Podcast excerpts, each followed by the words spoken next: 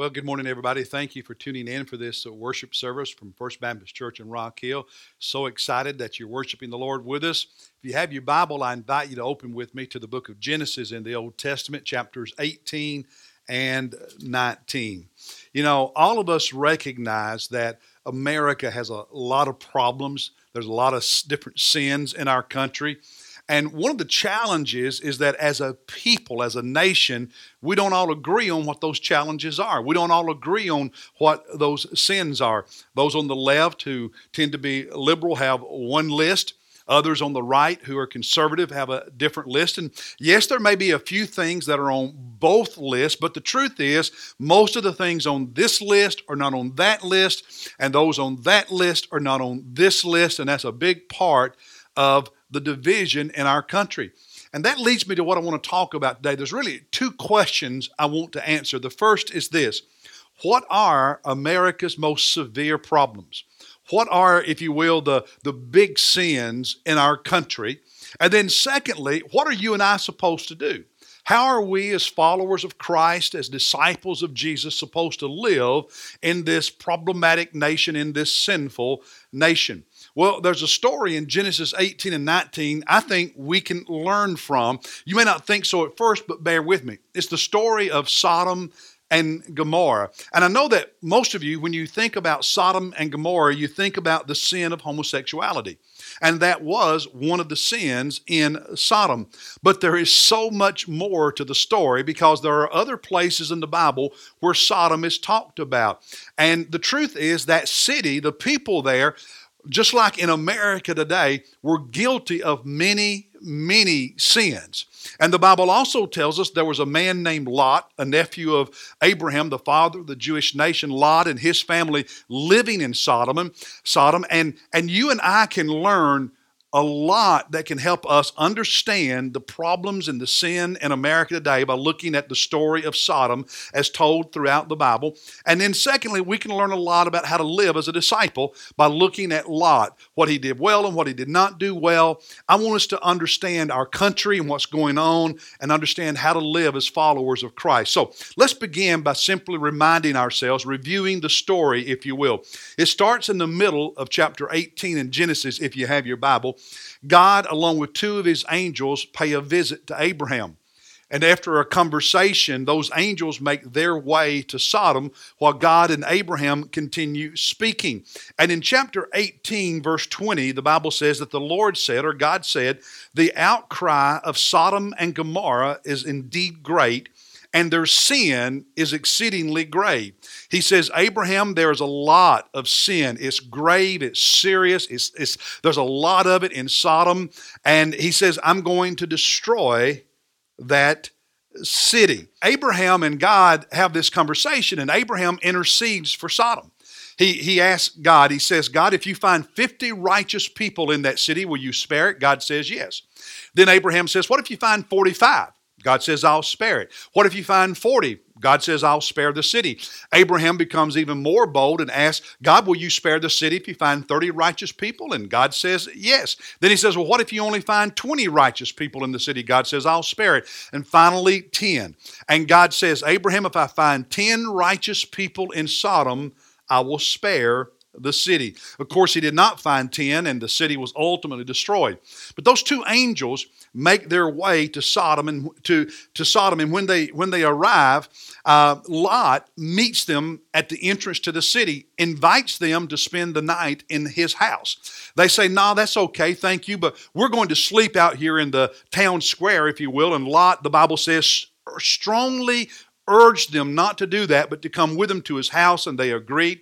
That evening, they're in Lot's house, and suddenly there's a, a group of men who appear at the door, knocking on the door of Lot's house. And they want him to send these two men, these two angels, they look like men, send these two angels out so that the men of Sodom could have homosexual relations with them. And Lot says no and he tries to send them away but that group of men become become angry and they turn into a mob almost like a riot if you will and they try to forcefully enter Lot's house, but the angels stop it, rescue him, and blind the men who were leading that mob, if you will. And then the, the, angels tell Lot, you need to get all of your family together and get out of this city because we are sent here by the Lord to destroy this city. So get together with your family and go. So Lot goes to talk with two men who are engaged to be married to his two daughters, and they laugh him off. They don't take him seriously, don't listen to him. Early the next morning, before the sun is up, the angels take Lot, his wife, and two daughters, grab them by the hand, lead them out of the city, and then that morning, as the sun is coming up, God sends fire and brimstone, and Sodom and Gomorrah and many of the other towns and villages in that valley are destroyed. Now, that's a well known story in the Bible. And so the question I want to ask what were the sins of Sodom?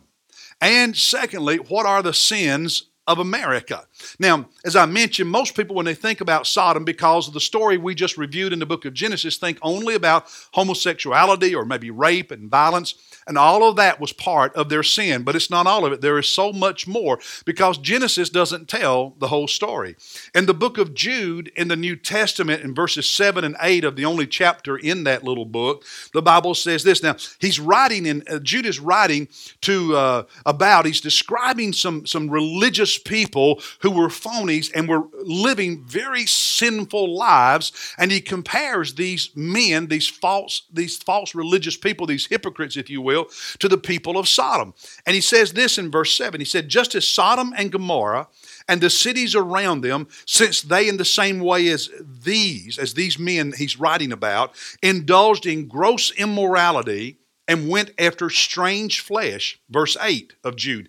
Yet, in the same way, these men, the ones he's writing about, also by dreaming defile the flesh and reject authority and revile angelic majesties. Now, in those two brief verses, we get some deeper insight into the sins of Sodom. Now, he mentions gross immorality in those verses.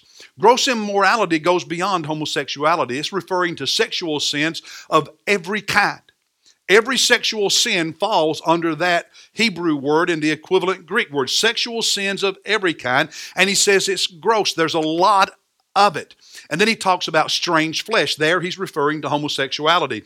He also said in verse 8, they reject authority. And you're going to see in a moment that that is at the very heart of the sin of humanity is that we reject the authority of God, we reject the authority of his word, and he says in Jude they revile angelic majesties. In other words, they reject not only God, but his message and his messengers. And back in Genesis 18, God says to Abraham, and the angels would later say the same thing to Lot, that this sin in Sodom was so great that, that it was crying out to God. That the, the noise, if you will, of their sin and their immorality was rising up to heaven. God was hearing it, God was seeing it. You can't hide sin from God. I cannot do it as an individual. You cannot do it as an individual. And this country cannot do it as a nation. Our sins cry out to God. We can't hide it from Him. And so when God listened to the sinful behavior of Sodom, when God looked and saw the people in that city, what did he see? Well, the Old Testament prophet Ezekiel gives us an even better understanding of what their sins really were. In Ezekiel chapter 16, the prophet said this, or God really speaking through the prophet in verses 49 and 50 said, Behold, this was the guilt of your sister Sodom. This was the guilt of the city or the people of Sodom. She and her daughters, other cities around there that were destroyed, had arrogance. Notice this had arrogance abundant food, and careless ease. But she did not help the poor and needy. Verse 50 Thus they were haughty and committed abominations before me. Therefore I removed them when I saw it. I destroyed those cities. Now, God here in both of these verses talks about arrogance and haughtiness, about pride and arrogance. And the root cause, listen, brothers and sisters, the root cause of all the other sins of the people in Sodom that we read about in Genesis was that arrogance. It was that, uh, that haughtiness, if you will. The same thing that uh, Jude mentioned when he said they rejected authority and they reviled angelic majesties. That, that pride, human pride, and human arrogance that causes us to argue with God, say no to God, not listen to His word, not believe His word, not accept His truth is at the root of all our sins. And part of what fed their arrogance was their success in life their prosperity, their materialism, because he talks in these verses about them not only being arrogant, but having abundant food and careless ease. They were successful, they were prosperous, and that fed the arrogance that, that all of us as human beings have to battle, the pride that resides in all of us. And it caused sin to show up in their lives in many different ways and in ways that God viewed as gross and severe, so bad that He judged them by sending fire and brimstone on that city. Now, you and I can learn from that. But I can already hear some of you saying, Preacher, I'm not arrogant. Preacher, I don't have all that, that, that, that kind of, that kind of, of pride. So let's talk for a moment about how this pride, this spiritual arrogance, manifested itself, if you will, in the lives of the people in Sodom. How does it manifest itself in the lives of people here in America today? Well, one is this it manifested itself in how they used their success and how they use their resources, their money, and their other possessions. In verse 49 of Ezekiel 16, the prophet said that their guilt was not only their arrogance, but their abundant food, their careless ease, and not helping the poor and the needy. In other words, they had plenty. They had all the food they could ever need. They had enough money to have careless ease, to, to have fun and to be relaxed and to enjoy life and, and, to, and, and, and to enjoy pleasures. It literally is the idea that they could afford to, to just go out and do stuff. They could, they could afford to have all the hobbies they wanted. They could afford to have all the fun they wanted in, in today's culture. We can afford to go to all the ball games we want, afford to, you know, go to shows and concerts. We have all of this abundance, careless ease, and if we're not careful, it can it can blind us to how we're treating God and how we're treating other people, especially as it relates to how we use our resources, how we use our our money, how we use the blessings of God. It blinded them uh, toward the things that mattered to God. It, it, it, caused them to not be all that concerned and compassionate about the needs of the poor. They focused their resources, they focused what they had on themselves, on what they wanted, on having fun and having pleasure and being at ease, as another prophet in the Old Testament said, at ease in Zion. Life is good. So this arrogance showed up, and what they did with their resources and their money. And he said the outcome of all that was they did not help the poor and the needy. Let me say it this way.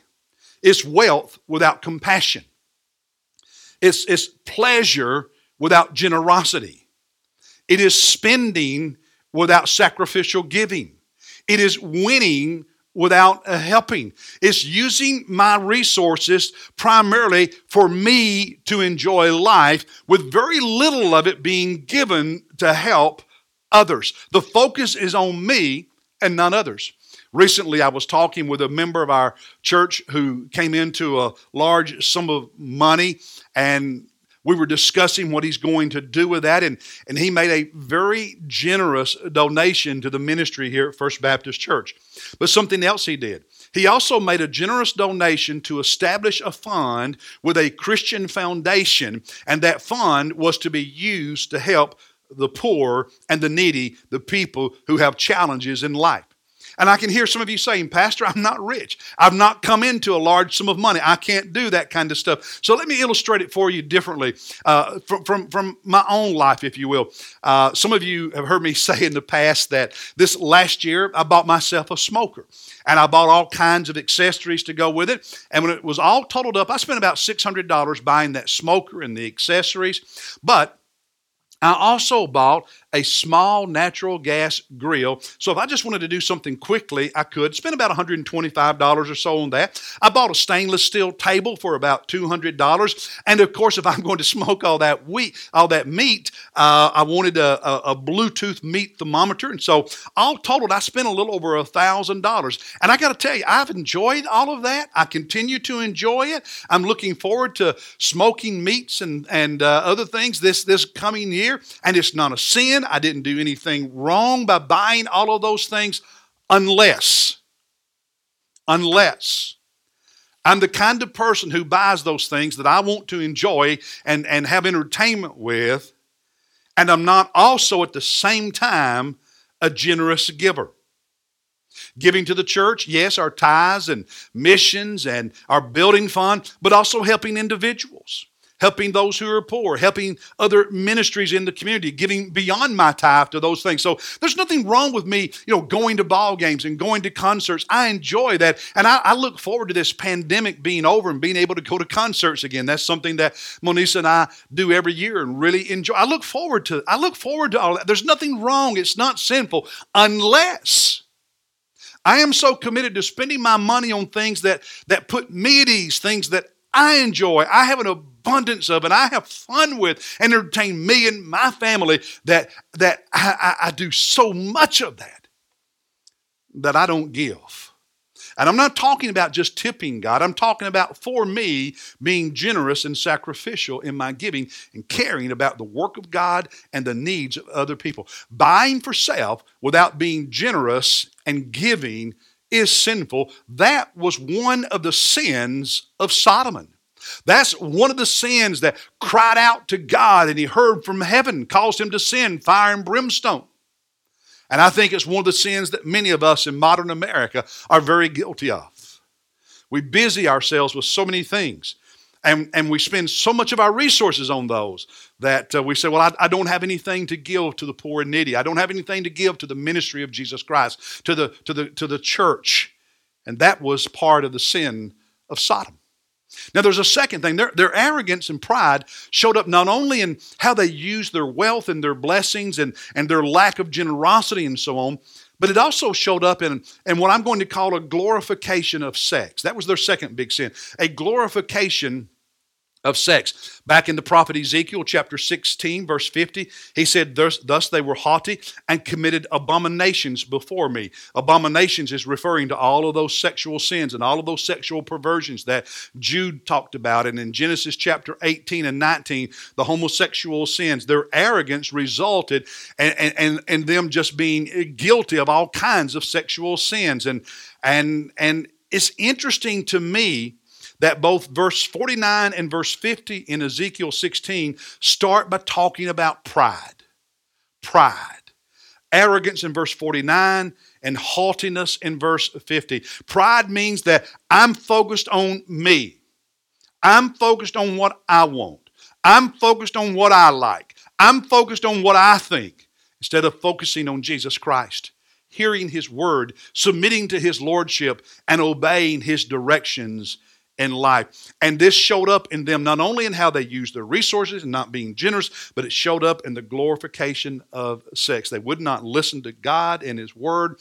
And in America today, in so many ways, we flaunt the Word of God. We flaunt sex and put it in front of everybody's face, and you have to work hard to not stare at it, not see it, not be confronted by it all the time. And our sexual sins in America are crying out to God, just like our pride is crying out to God, just like our greediness and selfishness is crying out to God, our lack of generosity is crying out to God. All of the sexual sins in this culture. The people who, who, who laugh at and scorn the teaching of God's word when it comes to sex and temptation and modesty and purity. God hears it all. God sees it all, is crying out to Him. And, brothers and sisters, the only hope for our country is righteousness. That's how it was with Sodom. God said, if I can find 50 righteous people, I'll spare that city. If I find 45, 40, 30, 20, if I find 10 righteous people in Sodom, I will spare that city. The only hope for America is righteous living, righteous people. The Old Testament book of Proverbs, the book of wisdom, and chapter 14, verse 34 says, Righteousness exalts, it builds up, it strengthens a nation. But sin is a disgrace to any people. And when it comes to the sins of America, listen, we started by talking about how divided this country is and how the, the left has one list and the right has another list, and there's only a handful of things on both lists. The truth is, the truth is, brothers and sisters, there is some truth in what both groups say about sin in America. There's some truth in the messages of both sides. There's some truth there. But here's the problem we refuse, whether I'm on the right or on the left, we refuse as human beings and we refuse as Americans to see our own sin. We have all these blind spots. And we can see what God says about the sins of others and not see what God says about our own sin and our own pride. And that's why we won't repent of our sins. That's why we won't turn from our sins. And my sins cry out to God.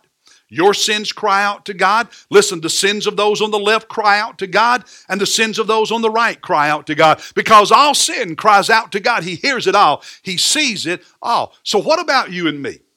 Those of us who say we are followers of Jesus Christ, we've committed our lives to Him. We're disciples of the Lord Jesus Christ. We're saved, we're Christian, but not in name only. We're not just religious, we are authentic followers of Jesus, devoted to Him. What about us? What can, what can we learn from all of this? What can we learn from the story of, of Sodom and Sodom's sins? What can we what, what can we learn from Lot and, and his experience that can help us as disciples of Jesus live? Live in modern America. Live in this sin, sinful country. Live, live in this divided nation. What can, what can we learn? Well, there's just a few things I want to point out to you real quickly. Number one, we need to remind ourselves, we need to remember that you and I, as followers of Jesus Christ, we are aliens in this culture. In Genesis 19, Lot is uh, having a conversation with these uh, people who are at his house trying to, to attack these two angelic visitors. And, and in verse 9 of chapter 19, they, the crowd, the men that came to Lot's house, said, Stand aside. Furthermore, they said, this one, referring to Lot, this one came in as an alien. You see, Lot did not grow up in Sodom. You remember after he and Abraham earlier in the book of Genesis uh, parted company, and Abraham went one way and Lot went another way. Lot and his family and all of his possessions moved to the city of Lot of, of, of Sodom. So he was an alien there. He was a, a transplant, if you will. This one came in as an alien, and already notice this. Does this sound familiar? Already he is acting like a judge. Wow. You see, the Bible says that you and I are pilgrims in this world, that our true citizenship is in heaven, it's not on earth. Our true citizenship is the kingdom of God. It's not America. Yes, we're citizens of this country and we care about this country, but as followers of Christ, we are first and foremost citizens of the kingdom of God, citizens of uh, heaven. And Peter, one of Jesus' disciples, in his first letter in chapter 2, verse 11, said, Beloved, I urge you as aliens and strangers to abstain from fleshly lust, which wage war against the soul. We are aliens in this country. Just like Lot was an alien, a transplant, if you will, to the city of Sodom. We, we were born here on this earth, but when we gave our lives to Christ, we were birthed into his family, and now we are children of God, and that means our home is in heaven, not earth, and we're just passing through here. We're aliens here, and sometimes we forget that. We forget that and we want to fit in too much. Now, you've heard people say when you when you stand for truth, well, I mean, you're being really judgmental, aren't you? All you and I can do as followers of Christ is be kind, loving, honest, and real. God hears them when he criticizes, when they criticize us as his disciples, but God also hears you and me when we compromise so we won't be criticized, when we compromise so we will fit in.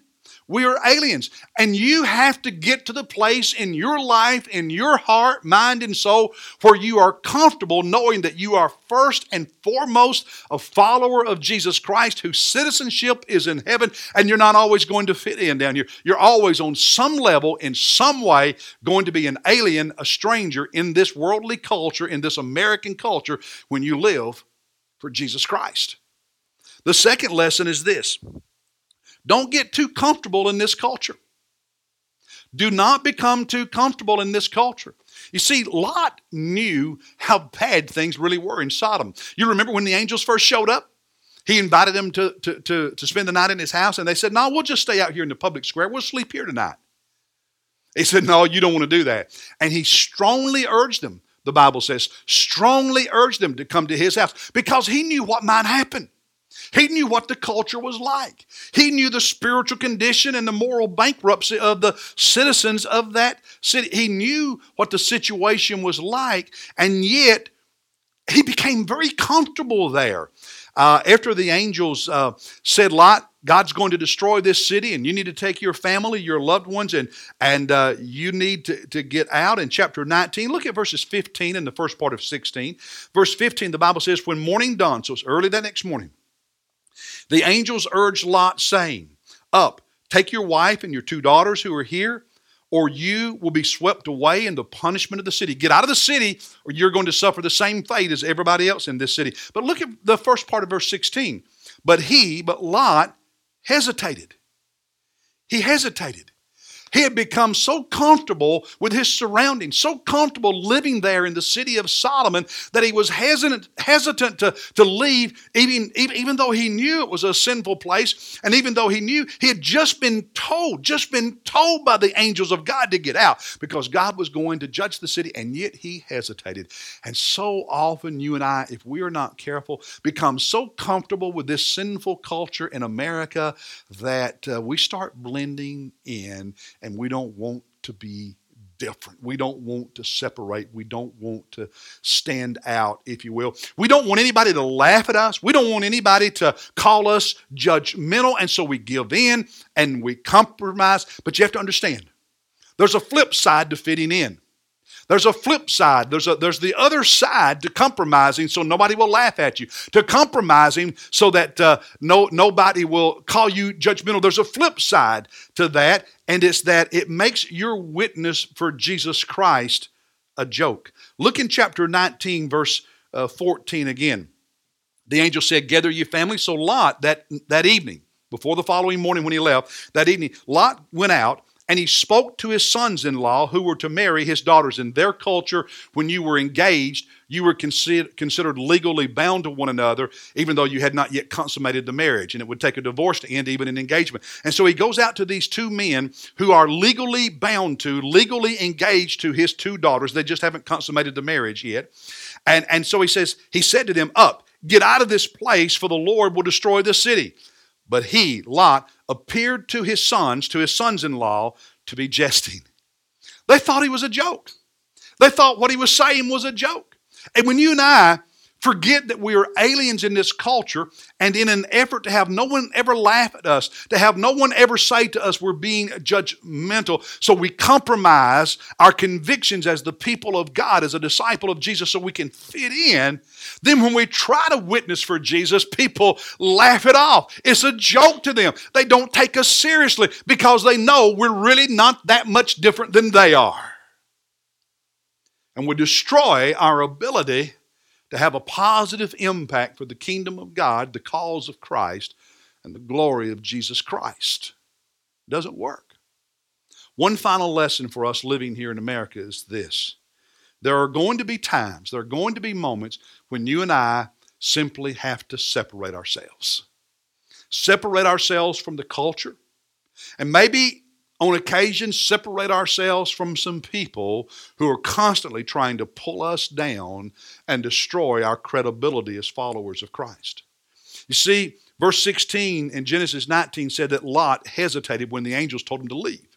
What did the angels do? In verse 16 it says, So the men seized his hand and the hand of his wife and the hands of his two daughters and for the compassion of the Lord was upon him, and they brought him out and put him outside the city. They said, If you hesitate and won't do it on your own because God has compassion on you, Lot, and we learn in the last part of this chapter, he had compassion on Lot because of Abraham. Remember the influence of the righteous? The angels took Lot, his wife, and two daughters by the hand and pulled them out of the city to safety in the mountains. There are times that we simply have to separate. Because it really is a matter at times of death and life. Listen, brothers and sisters, America needs you and me to be righteous. So does my family, so does your family. So does my church, so does your church. Needs they, they need us uh, to be righteous. But you know, I, I'm I'm I'm an eternal optimist. Part of it is my personality, but a bigger part of it is simply I know the Word of God and that we win. So let's be optimistic and positive. And here's the thing I believe those of you out there listening right now who really know Jesus Christ, I believe you want to be righteous. I believe you are tired of compromising and fitting in. I know you want to be loving, you want to be kind, and you want to be gentle, but you're tired of the world winning in your life. You're tired of the culture uh, winning in your daily walk with God. I believe you want to be righteous and you can be. Now you got to answer a question. You have you have to answer this question. Which which does your life, which does your life reflect more? The culture of America or the kingdom of God? Which do you reflect more? Do, do, do, do you reflect the, the, the, the thinking and the values and the culture of this country? Or the values of heaven? The truth of God's Word. And if you cannot honestly say that your life primarily manifests the values of heaven and, and, and the character of God's kingdom as a genuine disciple, if you cannot honestly say that, here's my final question What are you going to do about it? What are you going to do about it? Change something. Get on your knees before God right now and make a commitment, confess a sin, and change something make a change because this country needs you, and so does your family, and so does the church. God bless you.